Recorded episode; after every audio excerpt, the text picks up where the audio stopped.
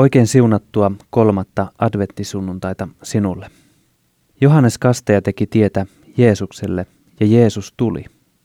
Mikä on meidän osamme tien teossa, kun Jeesus on tulossa takaisin kunniassaan? Päivän teema kehoittaa. Tehkää tie kuninkaalle. Näillä sanoilla avautuu tänään Raamattopufeen pöytä. Raamattopufeen tuottaa Suomen evankelisluterilainen kansanlähetys. Käymme Raamattopufeessa niin raamatun opetuksen, keskustelun kuin musiikin parissa. Liity seuraamme, odota ja anna Jumalan puhua sydämellesi. Uskon, että kun avaamme raamattua, Jumala puhuu meille kaikille. Tänään meillä on täällä studiossa hieman tavallista tiiviimpi tunnelma. Meitä on pienempi porukka täällä koolla. Pirkko Valkama on tullut opettamaan meitä. Tervetuloa Pirkko. Kiitos, mukava olla taas täällä. Ja Anja Kolehmainen on tullut keskustelemaan. Tervetuloa. Kiitos.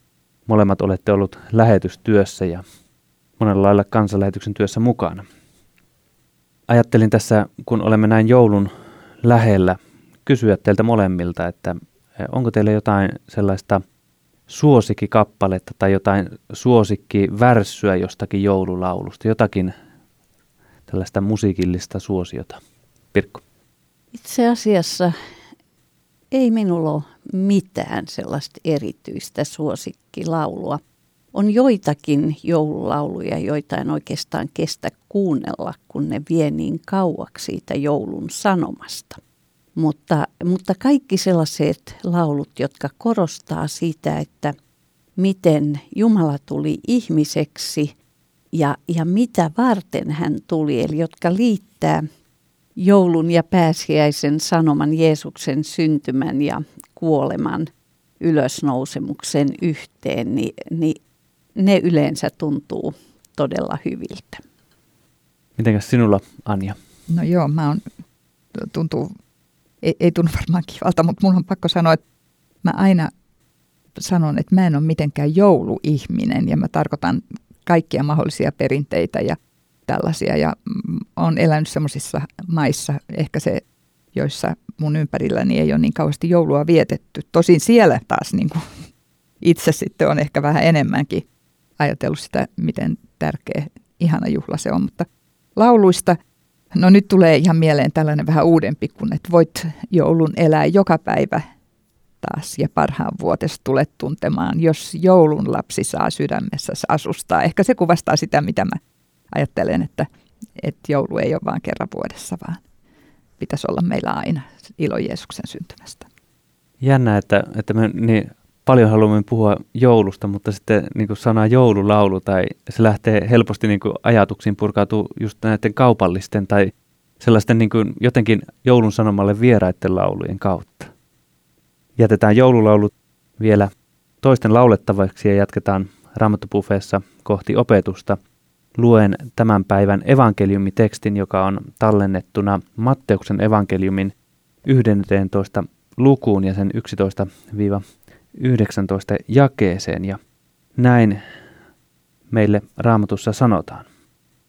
Totisesti yksikään naisesta syntynyt ei ole ollut Johannes Kastajaa suurempi, mutta kaikkein vähäisin, joka on taivasten valtakunnassa, on suurempi kuin hän. Johannes Kastajan päivistä asti taivasten valtakunta on ollut murtautumassa esiin, ja jotkut yrittävät väkivalloin temmata sen itselleen. Kaikki profeetat ja laki ovat Johannekseen asti olleet ennustusta. Ja uskokaa tai älkää, juuri hän on Elia, jonka on määrä tulla. Jolla on korvat, se kuulkoon. Mihin minä vertaisin tätä sukupolvea? Se on kuin torilla istuvat lapset, jotka huutavat toisilleen. Me soitimme teille huilua, mutta te ette tanssineet. Me pidimme valittajaisia, mutta te ette itkeneet mukana. Johannes tuli, hän ei syö eikä juo, ja ihmiset sanovat, hänessä on paha henki. Ihmisen poika tuli, hän syö ja juo, ja ihmiset sanovat, mikä syömäri ja juomari, publikaanien ja muiden syntisten ystävä. Mutta viisauden teoista viisaus tunnetaan.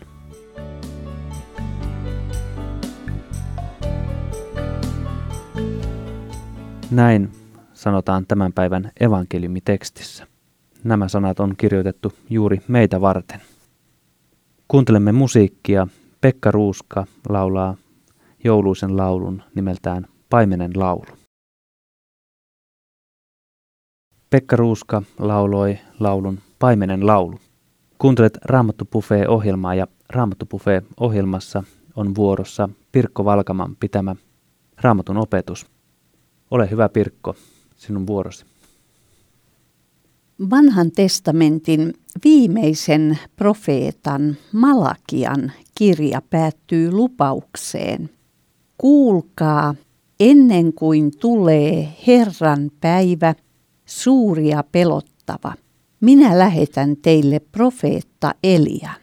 Hän kääntää isien sydämet lasten puoleen ja lasten sydämet isien puoleen. Silloin en tuomitse maata perikatoon, kun tulen. Ennen Johannes Kastajan syntymää enkeli ilmoitti Johanneksen isälle, että hänelle syntyy poika, jossa tämä lupaus ainakin osittain toteutuu. Enkeli sanoi, että Johannes toimii Eliaan hengessä ja voimassa. Hän kääntää isien sydämet lasten puoleen ja ohjaa tottelemattomat ajattelemaan hurskaiden tavoin. Hän valmistaa kansan Herran tuloa varten, ettei Herran tulo koituisi maan tuhoksi. Päivän tekstissä Jeesus sanoo Johannes Kastajasta. Minä sanon teille, yksikään naisesta syntynyt ei ole Johannesta suurempi, mutta kaikkein vähäisin, joka on Jumalan valtakunnassa, on suurempi kuin hän. Mitä Jeesus tarkoitti? Kun enkeli kertoi Johanneksen isälle, millaisen pojan tämä tulisi saamaan. Enkeli sanoi muun muassa näin. Hän on oleva suuri Herran edessä. Ja hän on oleva täynnä pyhää henkeä äitinsä kohdusta asti. Vanhassa testamentissa on kuvattu tilanteita, joissa Jumala täytti profeetan hengellään.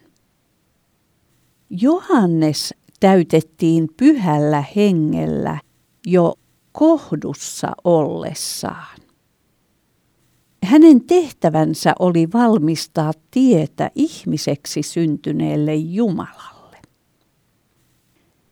varustuksestaan ja valtavasta tehtävästään huolimatta. Johannes kuului vielä siihen joukkoon, joista hebrealaiskirjeen luvussa 11 sanotaan. Kaikista näistä on heidän uskonsa perusteella annettu kirjoituksissa hyvä todistus. Mutta sitä, mikä on luvattu, he eivät vielä saaneet. Jumalalla oli näet meitä varten varattuna vielä parempaa, eivätkä he siksi voineet päästä täydellisyyteen ilman meitä. Johannes Kastaja ei saanut vielä tässä ajassa kokea sitä Jumalan rakkautta ja armoa, jonka Jumala osoitti Jeesuksen ristin kuolemassa. Johannes kuului niihin profeettoihin, joista Pietari kirjoittaa ensimmäisen kirjeensä ensimmäisessä luvussa, että he ovat ennustaneet ja puhuneet teidän osaksenne tulevasta armosta. Ja he ovat kertoneet pelastuksesta, johon enkelitkin haluavat päästä luomaan edes silmäyksen. Jeesus sanoi, että jos olemme osallisia Jeesuksen valmistamasta pelastuksesta, me omistamme jotain enemmän kuin mitä Johannes Kastaja täällä eläessään omisti. Jokainen Jeesuksen oma on osallinen pelastuksesta, josta Johannes vasta kertoi.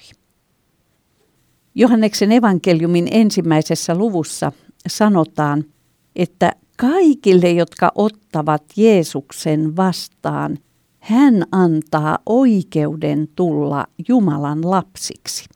He eivät ole syntyneet verestä, eivät ruumiin halusta, eivät miehen tahdosta, vaan Jumalasta. Me emme taida useimmiten edes ymmärtää, millaiseen asemaan Jumala on armossaan meidät asettanut. Ajattele, että me olemme saaneet jotain enemmän kuin Johannes Kastaja, joka oli suurin naisista syntyneiden joukossa. Jokainen meistä on syntynyt naisesta, kuten Johannes. Mutta sen lisäksi, kun olemme vastaan ottaneet Jeesuksen valmistaman pelastuksen, Jumala on synnyttänyt meidät myös uudesti ylhäältä. Nuo Jeesuksen sanat Johanneksesta antavat meille jotain pientä aavistusta siitä, mitä merkitsee se, että olemme saaneet tulla Jumalan lapsiksi. Luen päivän tekstistä jakeesta 12. Johannes Kastajan päivistä asti – Taivasten valtakunta on ollut murtautumassa esiin ja jotkut yrittävät väkivalloin temmata sen itselleen. Kaikki profeetat ja laki ovat Johannekseen asti olleet ennustusta. Ja uskokaa tai älkää, juuri hän on Elia, jonka oli määrä tulla. Jeesus oli juuri puhunut vankilaan heitetystä Johannes Kastajasta. Tarkoittaisiko Jeesus, että vaikka ihmiset sillä, että he vangitsivat Johannes Kastajan ja yrittivät temmata väkivalloin valtakunnan itselleen, yrittivät estää taivasten valtakunnan esiin murtautumisen – niin, niin tuosta heidän toiminnastaan huolimatta Jumala toteuttaa sen, mitä hän on vanhassa testamentissa luvannut. Kaikki profeetat ja laki olivat ennustaneet juuri näitä tapahtumia. Monet ihmiset odottivat aivan toisenlaista Eliaa. Heidän oli vaikea nähdä, että vankilassa viruva tuomiota odottava Johannes voisi olla profeettojen kuvaama henkilö, joka valmistaa tietä Herralle. Samalla tavalla monet ihmiset odottivat aivan erilaista Messiasta. He odottivat pelastajaa, joka tuhoaisi jumalattomat ja ottaisi maallisen vallan kärsivä, nöyrä, ristillä kuoleva pelastaja ei kiinnostanut eikä kiinnosta nykyäänkään useimpia. Luen edelleen jakeesta 16. Mihin minä vertaisin tätä sukupolvea? Se on kuin torilla istuvat lapset, jotka huutavat toisilleen. Me soitimme teille huilua, mutta te ette tanssineet. Me pidimme valittajaisia, mutta te ette itkeneet mukana. Johannes tuli, hän ei syö eikä juo, ja ihmiset sanovat, hänessä on paha henki. Ihmisen poika tuli. Hän syö ja juo, ja ihmiset sanovat, mikä syömäri ja juomari, publikaanien ja muiden syntisten ystävä. Mutta viisauden teoista viisaus tunnetaan. Jeesus ja Johannes Kastaja toimivat hyvin eri lailla.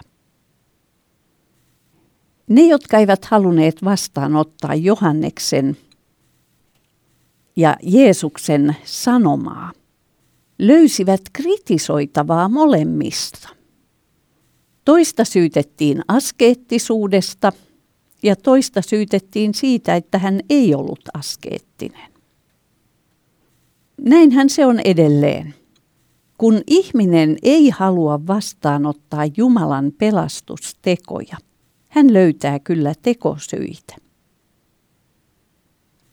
Mutta viisauden teoista viisaus tunnetaan. Jeesus viittaa ymmärtääkseni sananlaskujen kirjaan. Siellä luvussa kahdeksan puhutaan viisaudesta, esikoisesta, joka syntyi ikuisuudessa kaiken alussa ennen taivaiden ja maan luomista.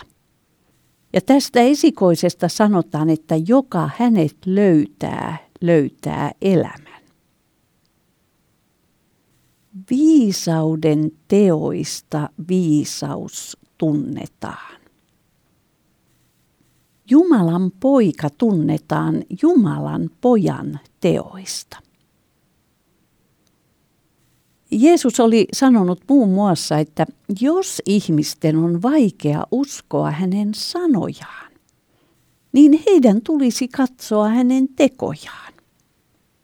Niiden perusteella he voivat nähdä, että isä on Jeesuksessa ja Jeesus on isässä.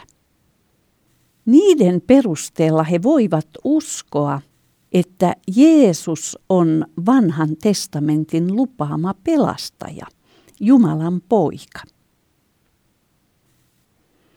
Ihmiset kritisoivat Johannesta, mutta hänen toimintansa osoittautui Jumalan teoiksi.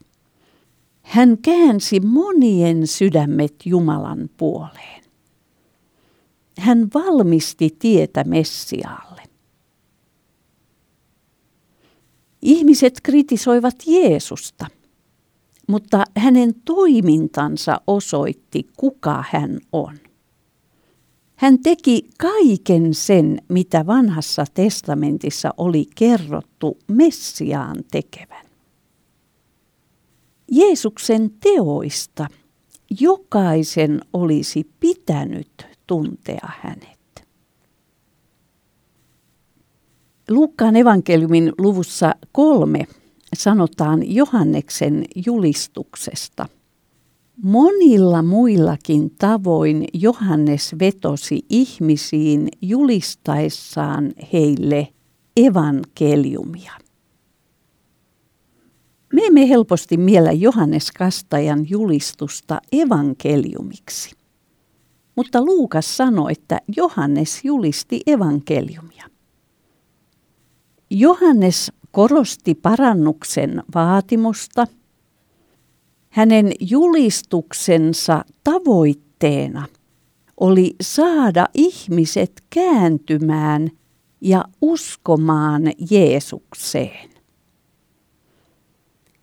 Johanneksen nimikin joka tarkoittaa Herra on armollinen, viittaa siihen evankeliumiin, jota hän julisti.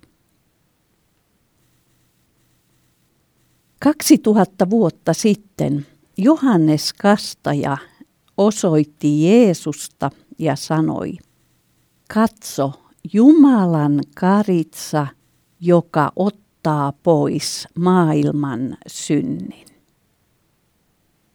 Ja Jeesus teki sen. Hän kantoi ristillä kaikkien ihmisten synnit. Hän tuli synniksi meidän edestämme. Hän valmisti meille pääsyn Jumalan yhteyteen. Tämän päivän teema kirkkovuodessa on Tehkää tie kuninkaalle. Jokaiselle Jeesuksen omalle on annettu tehtävä julistaa Jeesusta Jumalan karitsana, joka on ottanut pois maailman synnin. Meidät on lähetetty kertomaan pelastussanomaa, evankeliumia, ja kutsumaan ihmisiä Jeesuksen luo. Paavali kuvaa tätä tehtäväämme näin. Luen toisen korinttilaiskirjeen luvusta 5 jakeesta 19. Jumala itse teki Kristuksessa sovinnon maailman kanssa, eikä lukenut ihmisille viaksi heidän rikkomuksiaan. Meille hän uskoi sovituksen sanan. Me olemme siis Kristuksen lähettiläitä ja Jumala puhuu teille meidän kauttamme. Pyydämme Kristuksen puolesta – suostukaa sovintoon Jumalan kanssa. Kristukseen, joka oli puhdas synnistä, Jumala siirsi kaikki meidän syntimme, jotta me hänessä saisimme Jumalan vanhurskauden. Jumalan työtovereina me vetoamme teihin. Ottakaa Jumalan armo vastaan niin, ettei se jää turhaksi. Kiitos Pirkko. Meitä opetti siis Pirkko Valkama ja Pirkko liittyy keskustelijaksi sitten seuraavan musiikkikappaleen jälkeen ja toisena keskustelijana meillä täällä studiossa on Anja Kolehmainen. Nyt kuulemme, kun Etcetera laulaa Katsokaa voittajaan.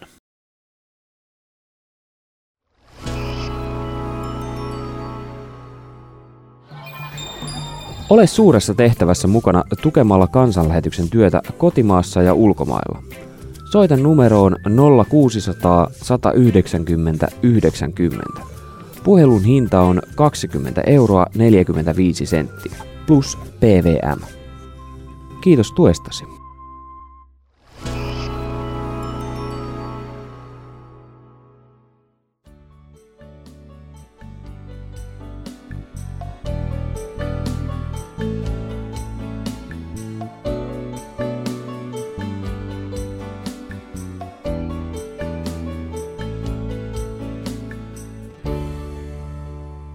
Ennen mainoskatkoa Etcetera-kuoro lauloi Katsokaa voittajan laulun, joka mielestäni sopii todella hyvin joulun sanomaan. Kuuntelet Suomen evankelisluterilaisen kansanlähetyksen tuottamaa Raamattu Buffet-ohjelmaa. Minun nimeni on Veijo Olli ja kanssani täällä buffetpöydän ääressä on Anja Kolehmainen ja Pirkko Valkama. Käymme keskustelemaan. Pirkko äsken opetti ja itse kuuntelin oikein antaumuksella tuota opetusta ja tuli sitten sellainen tuskan tunne oikein siinä. Pirkko hirveän hienosti sanoi, että meidät on lähetetty tekemään tietä Jeesukselle. Meidät on lähetetty kertomaan pelastussanomaa ja kutsumaan Jeesuksen luo. Ja jotenkin tuo selkeä tehtävä, tuo näkyy niin kuin kääntyy sitten semmoiseksi tuskaiseksi mieleen, että kun minä lähden tästä tutulta vyöhykkeeltä, menen tuonne aivan ihan jokaisen ihmisen keskelle, vaikka sanotaan nyt elän Kuopiossa, niin Kuopion torille ja alan kertomaan ihmisille, niin miten minä voin kertoa tämän kaiken, kun jos ei he mitään tunne vanhasta testamentista, uudesta testamentista, Jumalasta, että miten päästä kertomaan, niin tuli semmoinen tuska. Minkälaisia ajatuksia Anja sinulla herätti tämä opetus? Joo, kyllä, kyllä varsinkin nyt lähdetään melkein siitä Pirkon ihan loppupuheesta, jossa sanottiin just, että se on, tuli niin kirkasti, että se on meidän tehtävämme. Eli Eli tämä ihmeellinen asia, että, että Jumala teki Kristuksessa sovinnon maailman kanssa, eikä lukenut ihmisille ja meille viaksi meidän rikkomuksia, mutta meille on uskottu se sovituksen sana ja, ja että tosiaan meidän tehtävä on juuri se toreilla ja ystäville ja omaisille ja, ja maan ääriin asti niin kuuluttaa sitä, että sitä Jumalan armoa, ettei se edes turhaksi. Että kyllä sä oot oikeassa, että se on, se, on, se on maailman vaikein tehtävä, maailman paras tehtävä ja siinä tarvitaan paljon rukousta, että, että meistä huolimatta, niin kuin se sana jollain tavalla menisi eteenpäin. Mulle antaa toivoa se, että on kuullut niin paljon todistuksia siitä, mitä joku pienikin, vaikka ihan tämmöinen yksinkertainen traktaatti, jossa on ollut se pelastuksen sanoma. Vaikka vanha neljän hengen, hengen elämän tosiasia tai joku, mikä kertoo siitä, miten löytää se tie, niin niin se silti kun pyhä henki pääsee kirkastaa Jeesuksen, niin kyllä se toimii tänäkin päivänä. Tuo aika, aika lohdullista, että tosiaan niin kuin ei pidä ajatella ehkä liian suuresti, se tulee tosiaan se tuska, mutta tästä tämä teksti pomppautti semmoisen ehkä 15 vuoden takaa semmoisen hetken juuri tuolla äsken mainitsemalla torilla. Kiinnitin huomiota kirjapöytään, jossa oli selvästi hengellisiä kirjoja, mutta en tunnistanut yhtään kirjailijaa ja ne oli jotenkin outoja, mutta kaikki tuntui kertovan jotain tällaista niin sanottua hengellistä ja kysyin sitten kirjamyyjältä, että, että, että mitä kirjoja nämä oikein on. Hän sanoi, että nämä on teosofista kirjallisuutta ja sitten siitä meillä kehkeytyi keskustelu, joka lensi tähän meidän päivän teemaan. Hän suinpäin kun kuuli, että uskon Jeesukseen, niin hän sanoi, että Johannes Kastaja hän oli jälleen syntynyt Elia. Että viittasi tähän raamatun kohtaan, että siinä sanotaan näin, että Jeesus sanoo näin. Että tällaiseen maailmaan joutuu lähteä kertomaan Jeesusta. Se on kyllä, ja niihin tilanteisiin joutuu luultavasti yhä enemmän ja enemmän. Tuntuu, että ei tarvitse kuin kirjakaupasta mennä etsimään, todella mennä etsimään niitä hengellisiä kirjoja, niin niitä ei meinaa enää löytää. Ne on jossain pienessä nurkassa, kun mystiikka vie tilan. Mitä tulee Eliään, niin, niin kyllä tässä Pirkon, Pirkko siteeras kuitenkin raamattua myöskin sitä, onko se nyt Luukkaan kohtaan, missä, missä Johanneksen isä, ei kun enkeli, sanoi, että hän tulee käymään – Elian hengessä ja voimassa. Siinä ei sanottu, että Elias syntyy uudesti. Ja, ja muistaakseni vielä, vielä niin kuin jossain vaiheessahan Elia ja Mooses ilmestyvät silloin kirkastusvuodella Jeesukselle, että varmaan silloin oli kyseessä todella Elia, mutta, mutta Johannes oli Eliaan hengessä ja voimassa, että hän varmaan vähän erehtyi. Joo, mä tätä nimenomaista Luukkaan kohtaa hain, niin kuin mielessä minulla ei ollut silloin raamattua, että – että mä sanoin hänelle, että, että se on kyllä näin, että ei se tarkoita, että Elia on tullut uudelleen, vaan että hän on niin hengessä, mutta minulla ei ollut raamattua, mistä näyttää, niin tuntuu, että minä jäin ihan asettomaksi, että mä jäin vaan niin kuin lämpimikseen puhumaan, niin kuin väittämään vastaan, mutta jos mulla olisi ollut näyttää teksti, että katso tästä, niin se olisi niin kuin tullut loppuun käsitelty. Sun täytyy palata sinne varmaan. Joo, ja voi olla, että Eh, en, en ole tästä ihan, ihan varma, mutta olen monesti ajatellut siitä, että kun siinä Malakian profetiassa sanotaan, että, että ennen kuin tulee Herran päivä suuri ja pelottava, minä lähetän teille profeetta Elian. Et näyttäisi siltä, että tämä viittaa myös Jeesuksen paluuseen, eli kun Jeesus kirkkaudessa tulee takaisin tuomitsemaan – koska sitä aikaahan raamattu kutsuu nimellä Herran päivä. Ja, ja mä, oon, mä oon miettinyt sitä, että, että äh, ensin Johannes Kastaja syntyi niin, että hän toimi, niin kuin äh, Raamattu sanoo, Elian hengessä ja voimassa. Sitten tosiaan kirkastusvuorella äh, Jeesuksen poismenosta keskusteli hänen kanssaan Elia ja Mooses – ja, ja sitten on aika jännä, että ilmestyskirjassa, kun kerrotaan tapahtumista juuri ennen Jeesuksen paluuta, niin siellä kerrotaan kahdesta profeetasta, joiden toiminta muistuttaa Mooseksen ja Elian toimintaa. Heistä ei sanota, että he olisivat ollut Mooses ja Elia, mutta heillä on valta muuttaa vedet vereksi ja estää sateen tulo. Eli selvästi viitataan Mooseksen ja Elian toimintaan. Ja on ajatellut, että olisiko niin, että nämäkin profeetat sitten he toimii Mooseksen ja Elian hengessä vai ovatko he Mooses ja Elia, jotka oli siellä kirkastusvuorella. Mutta ehkä aika hämäävää tuohon, tohon, että Johannes ei ollut Elia, vaan toimi Eliaan hengessä, niin meitä ehkä hämää se kohta siellä Johanneksen evankeliumin ensimmäisessä luvussa, kun, kun tota, juutalaiset lähetti Jerusalemista uskonnollisia johtajia Johanneksen luo. Ja he kysyvät, että, että kuka hän on. Ja Johannes ensimmäiseksi ilmoitti, että minä en ole Messias, älkää luulkokkaan. Ja, ja sitten he kysyivät, että no mikä sitten, oletko sä Elia? Niin Johannes sanoi, että en. Ja, ja tota, sitten he kysyivät, että oletko sä se profeetta, eli Mooseksen kaltainen profeetta, ja siihenkin Johannes sanoi, että en ole. Ja, sitten hän vasta sanoi, että hän on, hän on tota, ääni, joka huutaa autiomaassa tasoittakaa Herralle tie, niin kuin profeetta Jesaja on ennustanut. Ja eh, mä oon miettinyt, että miksi Johannes sanoo en siihen, että onko hän Elia.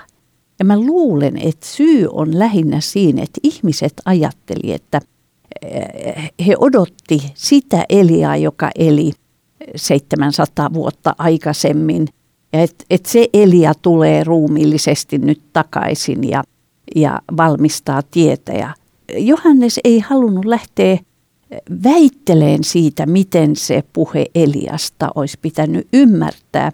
Hän halusi keskittyä oleelliseen, mutta se olisi ollut sellainen loputon väittely siitä aiheesta ja, ja tota, keskeinen olisi jäänyt unohduksi. Ja sen takia hän sanoo vaan, että en, en mä ole se silloin muinoin elänyt profeetta. Ja, ja sitten hän pääsi varsinaiseen asiaan kertomaan, mitä varten hän on tullut. Mielenkiintoista jännä oli tässä tekstissä ja opetuksessa. Jeesus sanoo vankilaan heitetystä, että tämä oli jotain suurta ja merkittävää. Pistin tällaisen huomioon, kun kuuntelin, kun Pirkko opetti. Ja ihan tuolla tekstissä sanotaan, että, että miten meidän uskossa joku voi olla suurta, vaikka hän on joutunut vankilaan. Mitä Anja?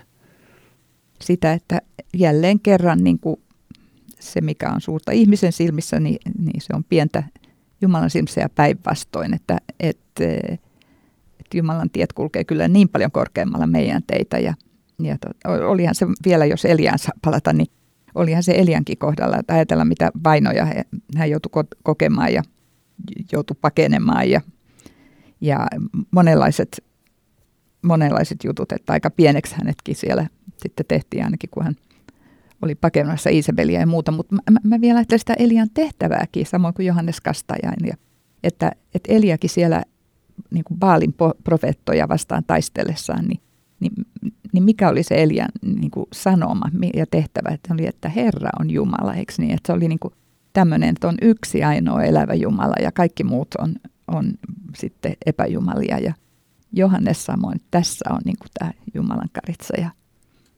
Jumalan karitsa. Että siinä oli vähän se sama, että, että kun hänellä itsellään hän oli vankilassa ja miten Jumalan karitsa nyt sitten niin kuin on se kuningas sitten, se joka kärsii. Eli tosiaan tämä kuva, jonka niin kuin välitit tuossa just, että Elia ja Johannes Kasteja oli henkilöitä, joita niin kuin pidetään suurena, mutta he osoittivat toista. Että et, et, et osoittivat Jeesusta. Toinen osoitti, että Herra on suuri.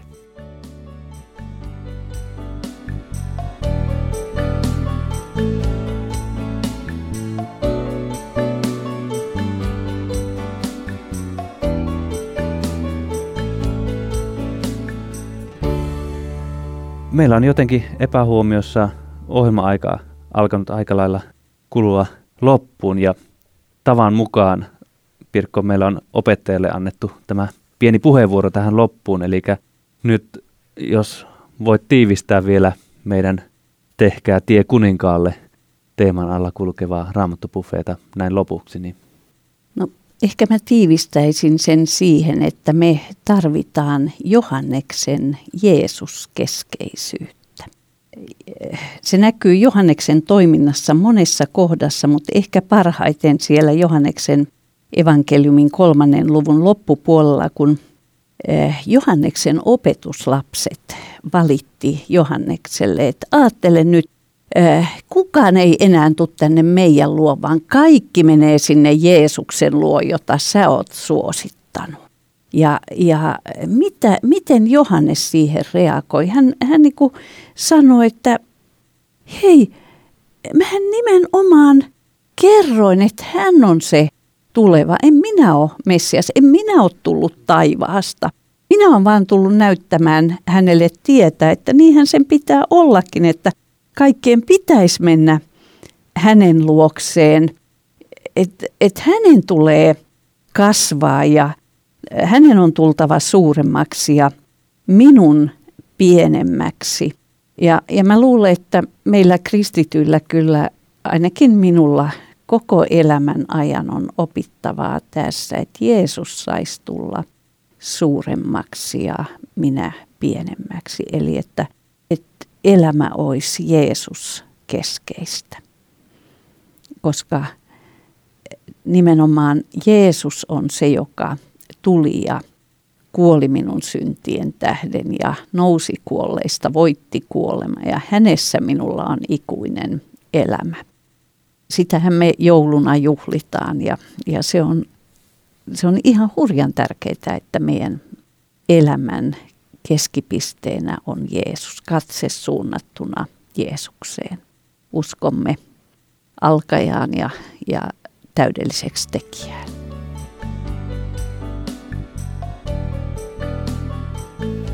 Kiitos Pirkko. Oikein oiva, hyvä ajatus tähän ohjelman päätteeksi. Kiitos myös Anja. Todella kiva on ollut keskustella ja käydä. Jeesuksesta on ilo puhua, häntä on ilo esitellä. Näin meidän on aika raamattu pöytä korjata pois ja jatkaa sitten ensi sunnuntaina. Ole siunattu, meidän tehtävämme on kertoa Jeesuksesta, joka on ottanut pois maailman synnin. Näin teemme hänelle tietä. Ensi sunnuntaina jatketaan. Kuulemisiin.